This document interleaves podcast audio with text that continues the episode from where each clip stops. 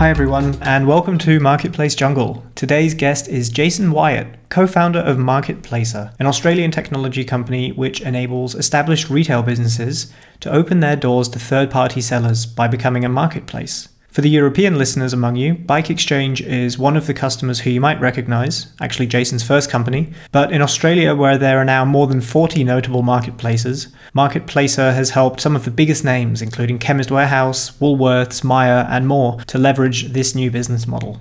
In this episode, expect to learn how Lance Armstrong winning the Tour de France inspired Jason to quit his cushy accounting job to build a cycling marketplace how Myer grew their online revenue from 60 million to three quarters of a billion since working with Marketplacer, whether becoming a marketplace is a viable way for you to grow your own business, and Jason's recommendations to take advantage of the 40 plus marketplaces that are now available in Australia. Jason, thank you so much for joining to talk about your business. Oh, thanks, Jesse, and it's um, it's great to be part of your community for a short time. Jason, can you tell us a little bit about your own personal journey into e-commerce before you founded Marketplacer? How did you get started? I like to call myself a frustrated accountant. I was actually working in London for Morgan Stanley and Reuters after qualifying as a chartered accountant at KPMG. And I, I just got so frustrated in working in the past. You know, a lot of accountants are just so focused on financial reporting and historically, but I just wanted, I was a creator and I wanted to create something and solve problems that, you know, that, that, that I thought I could really make an impact. And the first market that we started was, was actually the cycling market back in 2007 when we looked at this market and Lance Armstrong just won the Tour de France and, we just saw this huge influx of MAMILs, middle-aged men in Lycra who wanted to take up cycling and they were, they were spending 20, you know, 10, 5,000 euro on a bike. It was a highly fragmented industry. I think alone in Germany, there was 5,000 bike stores that they could buy from. And there was no way that these stores could really ever get any power into Google or actually advertise in an online world. So, you know, we came up with the idea to create Bike Exchange for new and used bikes, but really you know, bring a classified site like mobile.de would be the best example or Auto Trader in the UK and create the destination for cycling globally. So we created Bike Exchange. And in doing that, we just realized how hard marketplaces were. Had to be an incredible sales, especially from scratch, because you had no unfair advantage. You didn't have any customers or consumers. You didn't know any suppliers at the start. You didn't know any stores. Back when I first started a business, I didn't know how to sell. I didn't know anything about technology and I didn't know anything about customer success or support or any of the other core functions. So the reality is it was just too hard to create a marketplace. And, and in doing so, we thought actually we stumbled across the idea of marketplace in saying, well, how do we package up not only the technology product, but how do we make it easier for people to create marketplaces? And then how do we make it easier? Because marketplaces, they cost too much and they take too long, right? Like across the board. So the ultimate problem that we're solving now at Marketplacer is how do we make it easier and faster to scale marketplaces. And in doing that, we've gone to some of the best businesses around the world and partnered with them to accelerate their marketplace journey through, you know, one, you know, you know, leading technology and modern architecture, really flexible to use. Two, yeah, having that real expertise of knowing and ingrained within our organization of knowing the secret source, or at least some of the secret source in creating a marketplace to make it easier and faster for you to scale. And then three, truly just being nice people, easy to work with, and really deeply focused on a partnership based approach behind creating a marketplace because it's a journey, no different to any other strategic business. See, creating a marketplace, it's not like creating a new it's not like create, putting in a new email marketing tool where you want to increase the conversion by point two two of a percent, which will, it's an equation then. It's strategic. It's the next big thing big or medium businesses do in their journey to drive the next big outcome in commerce. It's a double digit growth strategy every single time is what we tell our people, our operators that want to turn into marketplaces. So in doing so, you need to pick a partner that you trust, who's easy to work with, has the right mentality behind the future and you can go on that journey for a 10 year period with. And we've been fortunate enough that lots of these large enterprises and great e-commerce businesses from all over the world have joined our community and believe in us. Can you name some names, some marketplaces that are built on the Marketplacer technology? Yeah, um, we have um, we have some of the most incredible clients from all over the world. Uh, we've got some we can't announce in Europe, which are household names, and I'm desperate. I'm desperate to, to announce. We've got. we can get you back on another time, and you can tell everyone about them as, as, as and when leading, they're ready. We have a very leading retailer in the UK. We have a, a massive retailer uh, within within within the German marketplace as well.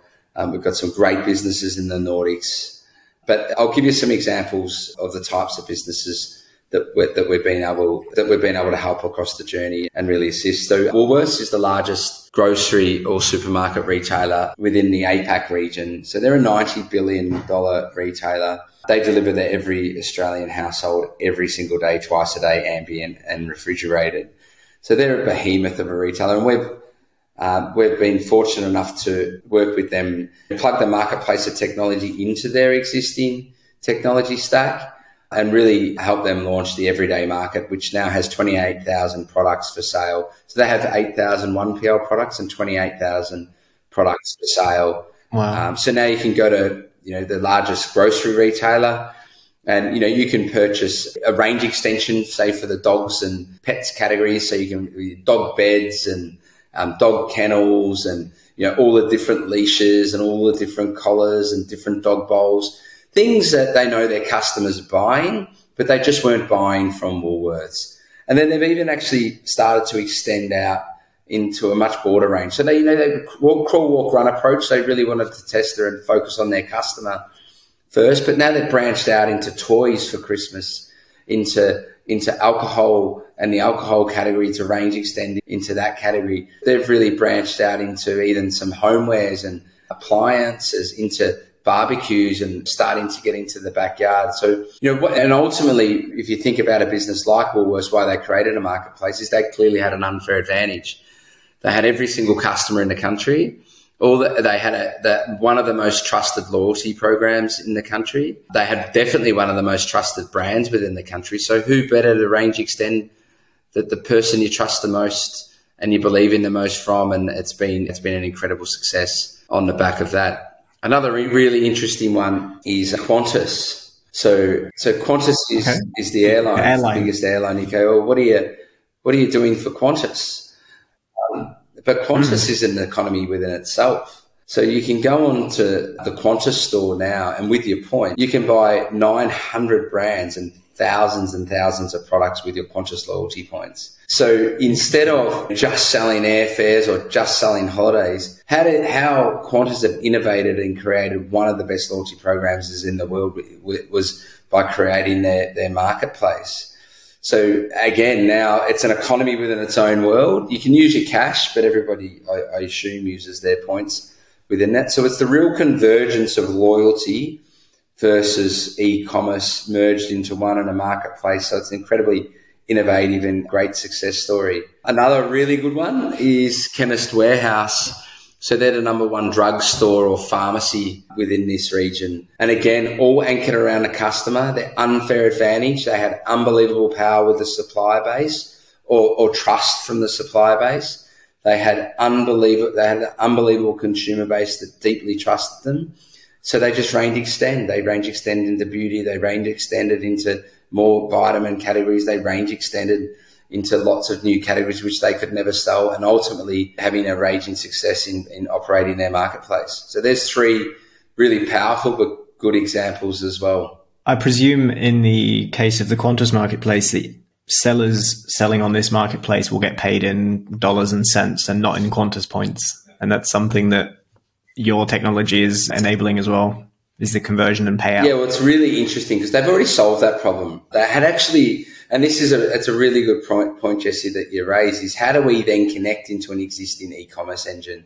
So they already had mm. was already powered by Commerce Tools, which is a great German business, as we know. Okay. And Dirk and the team yeah. there, we know very well. They're fantastic to us.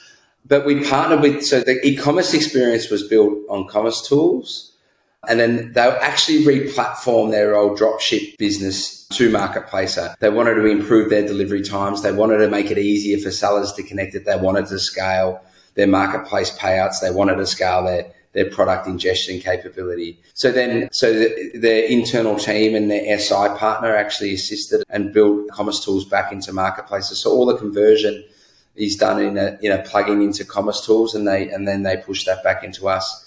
And it's what we actually find is our constant go to market motion is because again, like the problem we solved from day one of starting this business. So started with it costs it costs too much and it takes too long, right? So that's the problem we're solving. But I also think you need an it's, it's better if you have an unfair advantage in creating a marketplace. And the unfair advantage is what we've seen is it's always anchored around two things. The first is do you have an existing customer base? Because if you're already shipping products, you're processing returns, you're doing line item adjustments on invoice, you understand how to market, then the reality is to add more products into that ecosystem is a lot easier than starting from scratch. So ultimately, it's easier if you already have an existing commerce business, which means you typically have an existing commerce engine. So something we've identified, especially as we've um, scaled globally, is how do we partner with the incredible e-commerce platforms out there and make it easier if you're on Adobe Commerce or Salesforce Commerce Cloud or Commerce Tools or BigCommerce or Shopify to turn into a marketplace, uh, turn into a marketplace. so we've built we've built plugins and extensions and listed in their app stores. And then the second thing we've done is we've you know we spent a lot of time and effort and energy in training um, the global SI community around those platforms. Um, around how to implement marketplace and roll out marketplace with the, your e-commerce platform. What, What's SI? A system sorry? integrator. So businesses like Accenture, Deloitte ah, Digital, okay. um, Overdose, OS, OSF, Tryzens in the UK, um, and then we have so many partners now on a global basis. So you're not alone. No matter where you are in the world, they can assist you with Marketplacer, and and they've all gone through accreditation, and they're all incredible partners. So again, the mission is it, it takes too long and it costs too much. So how do we help our businesses turn into marketplaces. That's one way we thought of to help it. So you, you mentioned quite a range of different platforms there, and I, I loved that you use that definition. You use the differentiation between platform and marketplace because I quite often have to explain that, for example, Amazon or eBay is not a platform, it's a marketplace. And I use the responsibility of generating traffic as the differentiator. You are responsible for generating traffic. You're a platform. If the traffic is there and you're responsible for generating product, then it's a marketplace. And I'm curious, you mentioned a, li- a big list of platforms there, BigCommerce, Shopify, Adobe. There's obviously a range of businesses that would use those in terms of size and scale. And becoming a marketplace is obviously an interesting way of adding new products to an existing inventory to service your existing traffic yeah, you only get to keep 15, roughly 15% of whatever comes through, but it's a good way of making sure that your existing already captured audience buys from you instead of going to going somewhere else. But at what point should a business decide I want to become a marketplace rather than just I want to sell on other marketplaces or focus on my own site? Is is can anyone become a marketplace? Is it something that only household names should do? It's a really great question, and it's something we've um, challenged ourselves for a long time internally at Marketplacer around, and ultimately you're asking the question is what's your what's your right to play? Like like as as a business, what's what gives you the right to play and turn into a marketplace?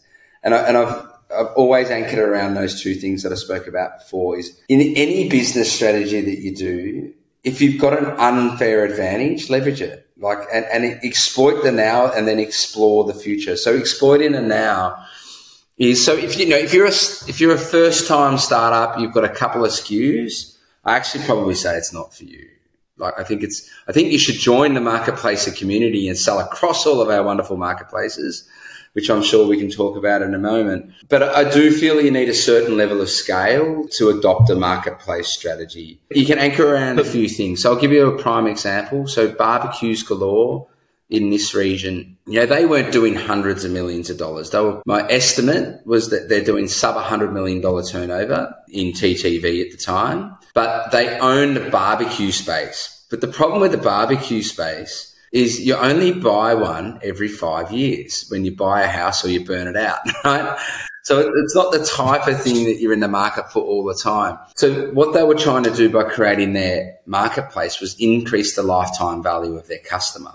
What else could they sell them once they knew they were buying a barbecue? Because the chances are the first thing you do when you buy a barbecue is you want to do the, you know, the first thing you do when you do your backyard up is you buy a barbecue and then you buy everything else around it, don't you? You buy the outdoor chairs, you might buy a pool and then you want pool chairs and then you'll buy out, then you'll buy a fire pit, then you'll buy, you might buy a, a trampoline for your kids in the backyard. So they were a Salesforce Commerce Cloud customer. They they each one of our incredible partners here in this region in to execute the marketplace strategy. They downloaded the cartridge so they, their cost to get it live was less, but then now they've opened their categories up and they've increased the lifetime value of their customers significantly through selling to them in the middle phase of it. Another good example of a maybe a more medium sized business is SurfStitch.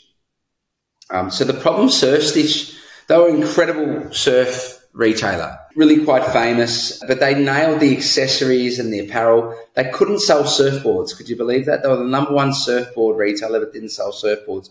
Why? Because surfboards are hard. They're ugly products. There's so many sizes. There's so many brands. So what did they do? They put all the surfboards in their marketplace.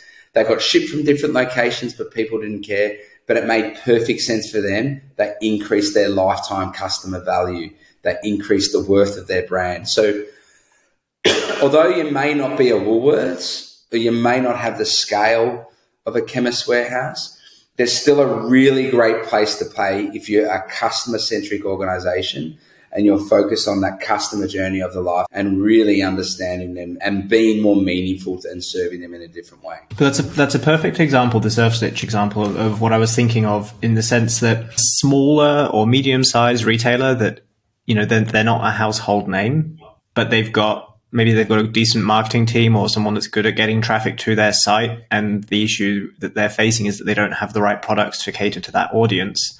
Sure, you've got to convince the big surfboard retailers to sell on your marketplace, but assuming they can make that easy through a technology like Marketplacer, being converting this existing e-commerce store into a marketplace, big or small, is also then if you build it, they will come in a way.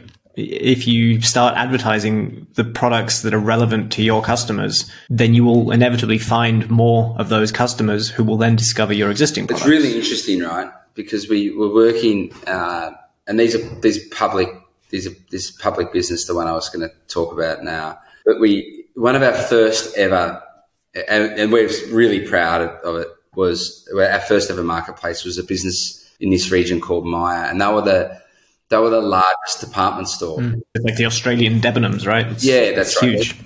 It, yeah, it's again a household name. But they, but you know, they, they were anchored really around you know apparel, shoes, um, uh, beauty, and fashion. Right, that was the core of that was the core of their business. When you look at their business today, and when we first started working with them, I think they were sixty, or maybe seventy million online and now they're three quarters of a billion online. So they have had exponential growth in their online business over the, you know, the five to six years, like extraordinary results in a hyper competitive market. And you kind of go, well, how much of that is the marketplace? I'm not allowed to disclose individual figures, but there's one big key difference that a marketplace, besides the pure TTV or transaction volume that rolls through it, that it can provide for you, is because you're in more categories because you're indexing more products in Google, you get more search volume. And just because they come in through the market, through the search volume on a third party product, the attachment rate on 1PL product goes through the roof if you've got the right product in stock.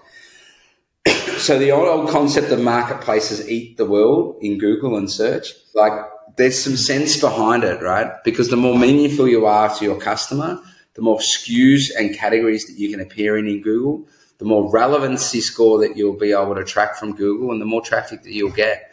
So not only will you be able to get more organic traffic, you'll be able to you know place more SEM and search and paid search traffic. And what we find is anecdotally that the floating tide, what is it? The, the, the rising tide floats the boat, and we see it across the board with the marketplace strategy as well.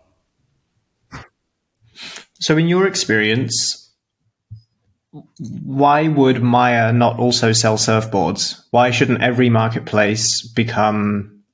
I mean, obviously, there's only one Amazon, and Amazon, you can go and you can buy a, a, fancy suit, or you can buy some perfume, or you can buy a surfboard, or some solar panels, or whatever you want. What's to stop Myer, or why would or wouldn't Myer do the same, or a business like Myer? Where's the line in the sand? I think, uh, well, I actually think Myer do sell surfboards. okay, I mean it is an Aussie retail, an Aussie uh, retailer. They definitely sell right? sporting equipment and have launched completely the sporting equipment on the on the back of the marketplace. They've launched furniture and the kids, you know, kids and, and, and nursery furniture on the back of the marketplace within it. But I think the ultimate question is when is too much for a single brand and when do you start to degradate your brand behind it? And I think that the, the, power, the good thing is, is the power of that is up to the individual operator of the marketplace. You're the custodian of your brand. You're the custodian of the products that you put on it. So you don't have to put endless amounts of products on it. But the beautiful thing behind a marketplace is you can grow without the need of holding inventory and you can grow without the need of opening more warehouses and you can grow without the need of shipping it yourself or pack, picking it and packing it. So what that enables you to do is be fast and to trial stuff. You can fail faster. You can try new categories. And what we've seen across the board is some marketplaces have started out and they've said, I'll never sell those categories or those products. Well, they've tried it and now they're not only selling them in their marketplace, they're selling them in their stores. So hmm. I think my key message behind it is crawl, walk, run. Don't do extreme things to your customers or your brand from day one. But within the marketplace world, the cost of testing or the cost of a quick failure isn't catastrophic. You didn't buy the inventory, you got no lead time behind it. And you can definitely do it at a lot faster pace behind it. But it's been a fascinating journey to see the business that says, I will never. And then all of a sudden it becomes a very big seller for them.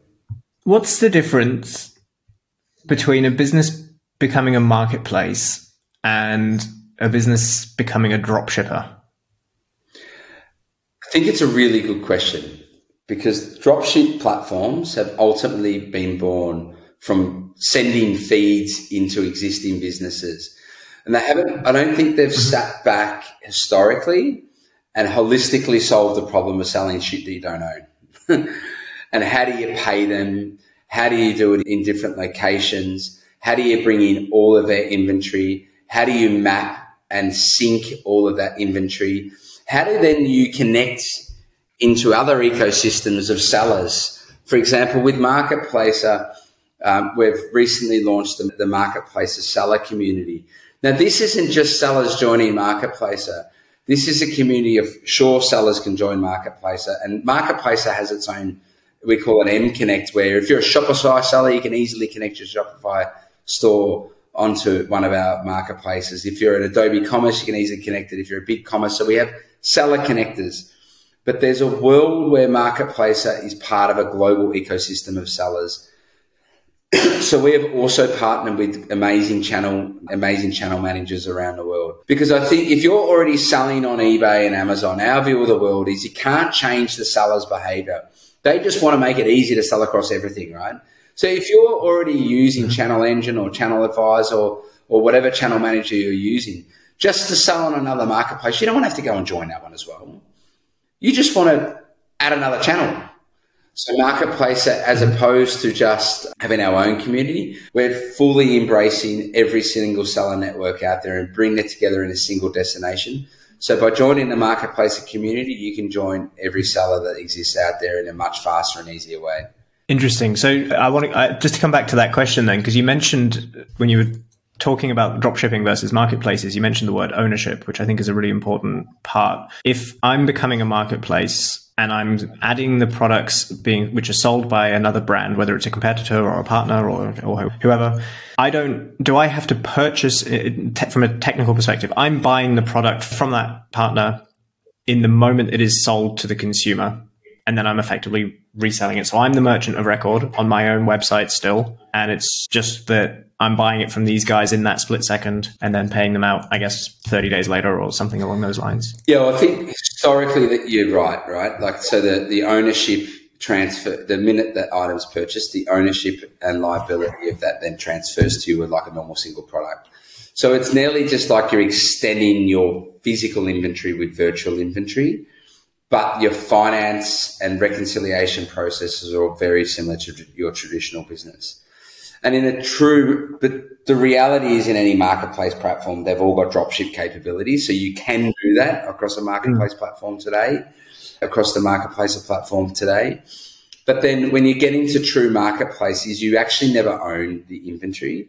You're still merchant of record, right? The customer still needs to transact with you, but there's, it's a zero risk gain ultimately, right? Because the, the seller ships the item. And then once the customer has received that item, then you just pay the seller less your commissions, which we automatically calculate for you. And it gets more complicated than that. So it's your it's the total transaction value less the commissions, less any returns or line item adjustments or merchant fees or buy now pay later fees that automatically then get tran- that that then, that then can get transferred to the seller. So the complexity in that and the finance reconciliation is something that Marketplacer um, does as well um, across that. So you can sell without ever taking ownership of the product you can sell with zero inventory risk, with zero financial risk. And at the end of the day, you can just transfer what is owed to that seller post them delivering it to the customer. I guess it costs a lot of money to get started though. It's not going to be a cheap process to convert my Shopify website into a marketplace that enables anyone else to sell their products on my on my site. Depends what you mean by cheap. So, uh, the, and that's something we, we work with all our operators on. Is is it worth the sweat? are you big enough Does it make sense. And, and we assist them with some business case, business case modeling to say, well, because th- this is what I think every commerce business should do. They should evaluate everything they could do in the world and what's going to get them there faster. and, and doing a marketplace strategy is no different behind that, right? So if it's cheaper and better for you to buy more inventory and put it in your warehouse, we'll tell you because it's a better outcome for your business. If we think it's better for you to grow without the need of holding inventory and create a marketplace model, we'll tell you that as well. So I just think it depends is the answer. So is it cheap? Well, it's more around the reward sometimes that you get. Is it cheaper than opening up a new store, filling it full of stock, uh, filling it full of staff, having a DC to distribute to it, having a fulfillment center to send it? You betcha it's a lot cheaper than that. And it has a much more potential for scalability. Is there like a, a, rough line in the sand that you can give from a if my annual turnover as a business is I don't know is it five million is it twenty is it hundred million at what point should I be considering this? Uh, I think you should be considering it from ten million, and I think you should get okay. serious from twenty. And I think if you're over hundred, you should be doing it. B two B marketplaces as well. Um, B two B is interesting in there. I think it's going to be a really interesting category. Uh, we definitely have some B2B customers within it, but we've just seen at the moment the B2C marketplace is growing faster. And that's because the, like, I don't think you're completely changing business or human behavior in doing a B2C marketplace. Whereas I, I think the B2B space has some maturing to do over a period of time, but it makes perfect sense, doesn't it? If you've got an existing group of stores or resellers or sellers that you sell into, why do you have to own your inventory, right? Because ultimately, a lot of distributors and a lot of wholesalers, they basically become um, banks necessarily. Like they're nearly banks ultimately. They're nearly facilitators of inventory and banks. And then uh, they've got to provide a lot of service around the product as well, right? So don't get me wrong, they've got to do the training and education, they've got to do the warranty, mm. they've got to do the returns process, and they become the advocate for the brand.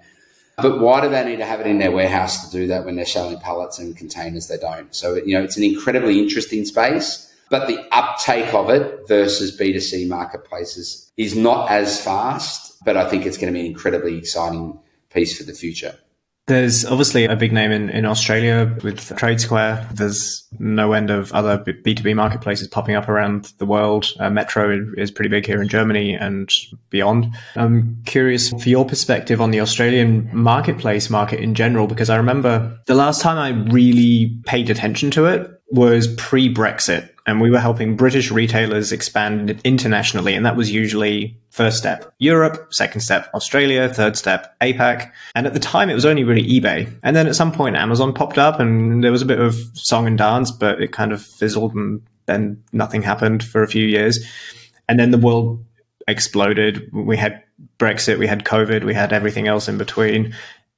Now you look at Australia and there's it feels like there's more marketplaces there than in, in a lot of other countries.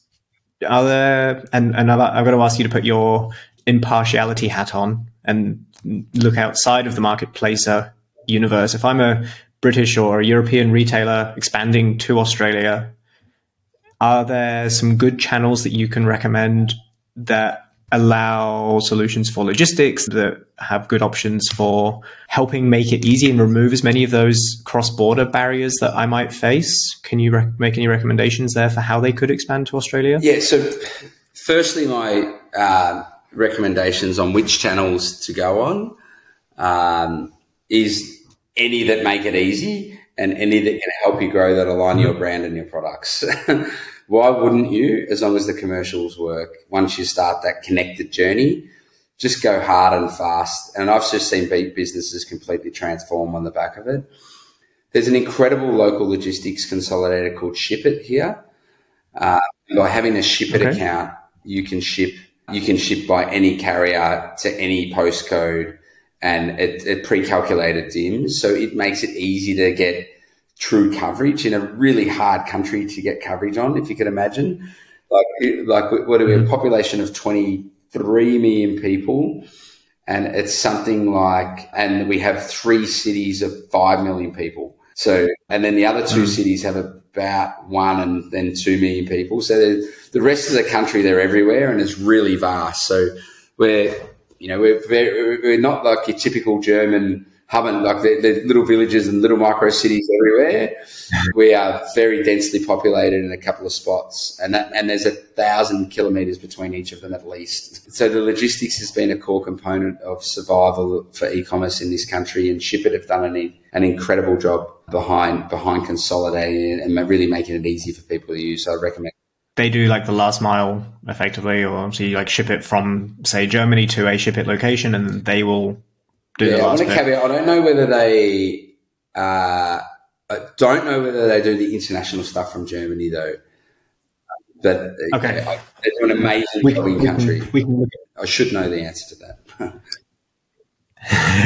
what is, what does a typical Aussie consumer look like? Because we're in the in Europe and in the US, people expect things same day, next day. And I remember a while ago in Australia, it, Aussies, I mean, Aussies are world renowned for being a bit more laid back anyway. But if you know that you're buying a product from an overseas seller, that's one thing. You can expect that it's going to take a long time to get there. And Aussies were used to waiting two to five weeks for a product to arrive if it was bought online.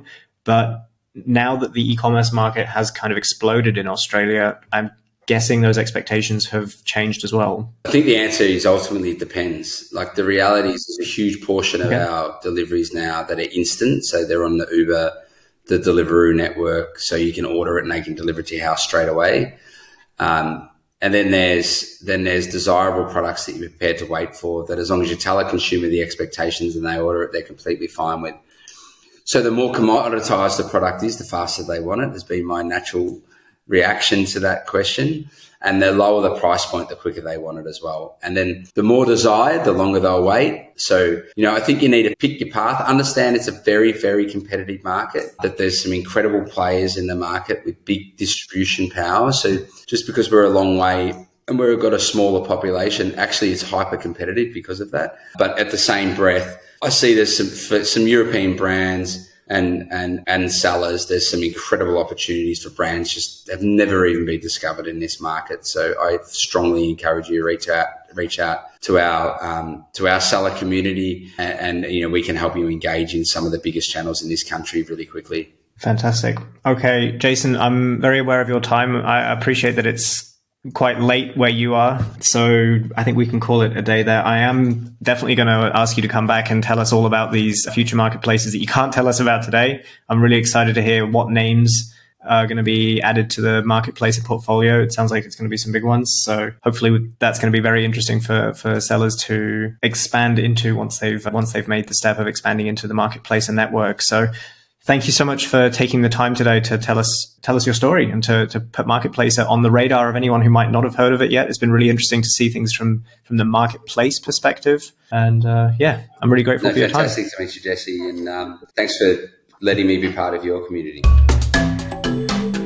Jason referred to some of our competitors in this episode. Good channel management solutions. And I don't plan to start filtering and removing other people's words from this podcast, but it would be remiss of me to not take this opportunity to make sure eChameleon's on your radar as a solution for this. Channel management is a major part of what we do, but our particular focus lies one step further in making sure that the data that your channels receive is highly optimized for that channel.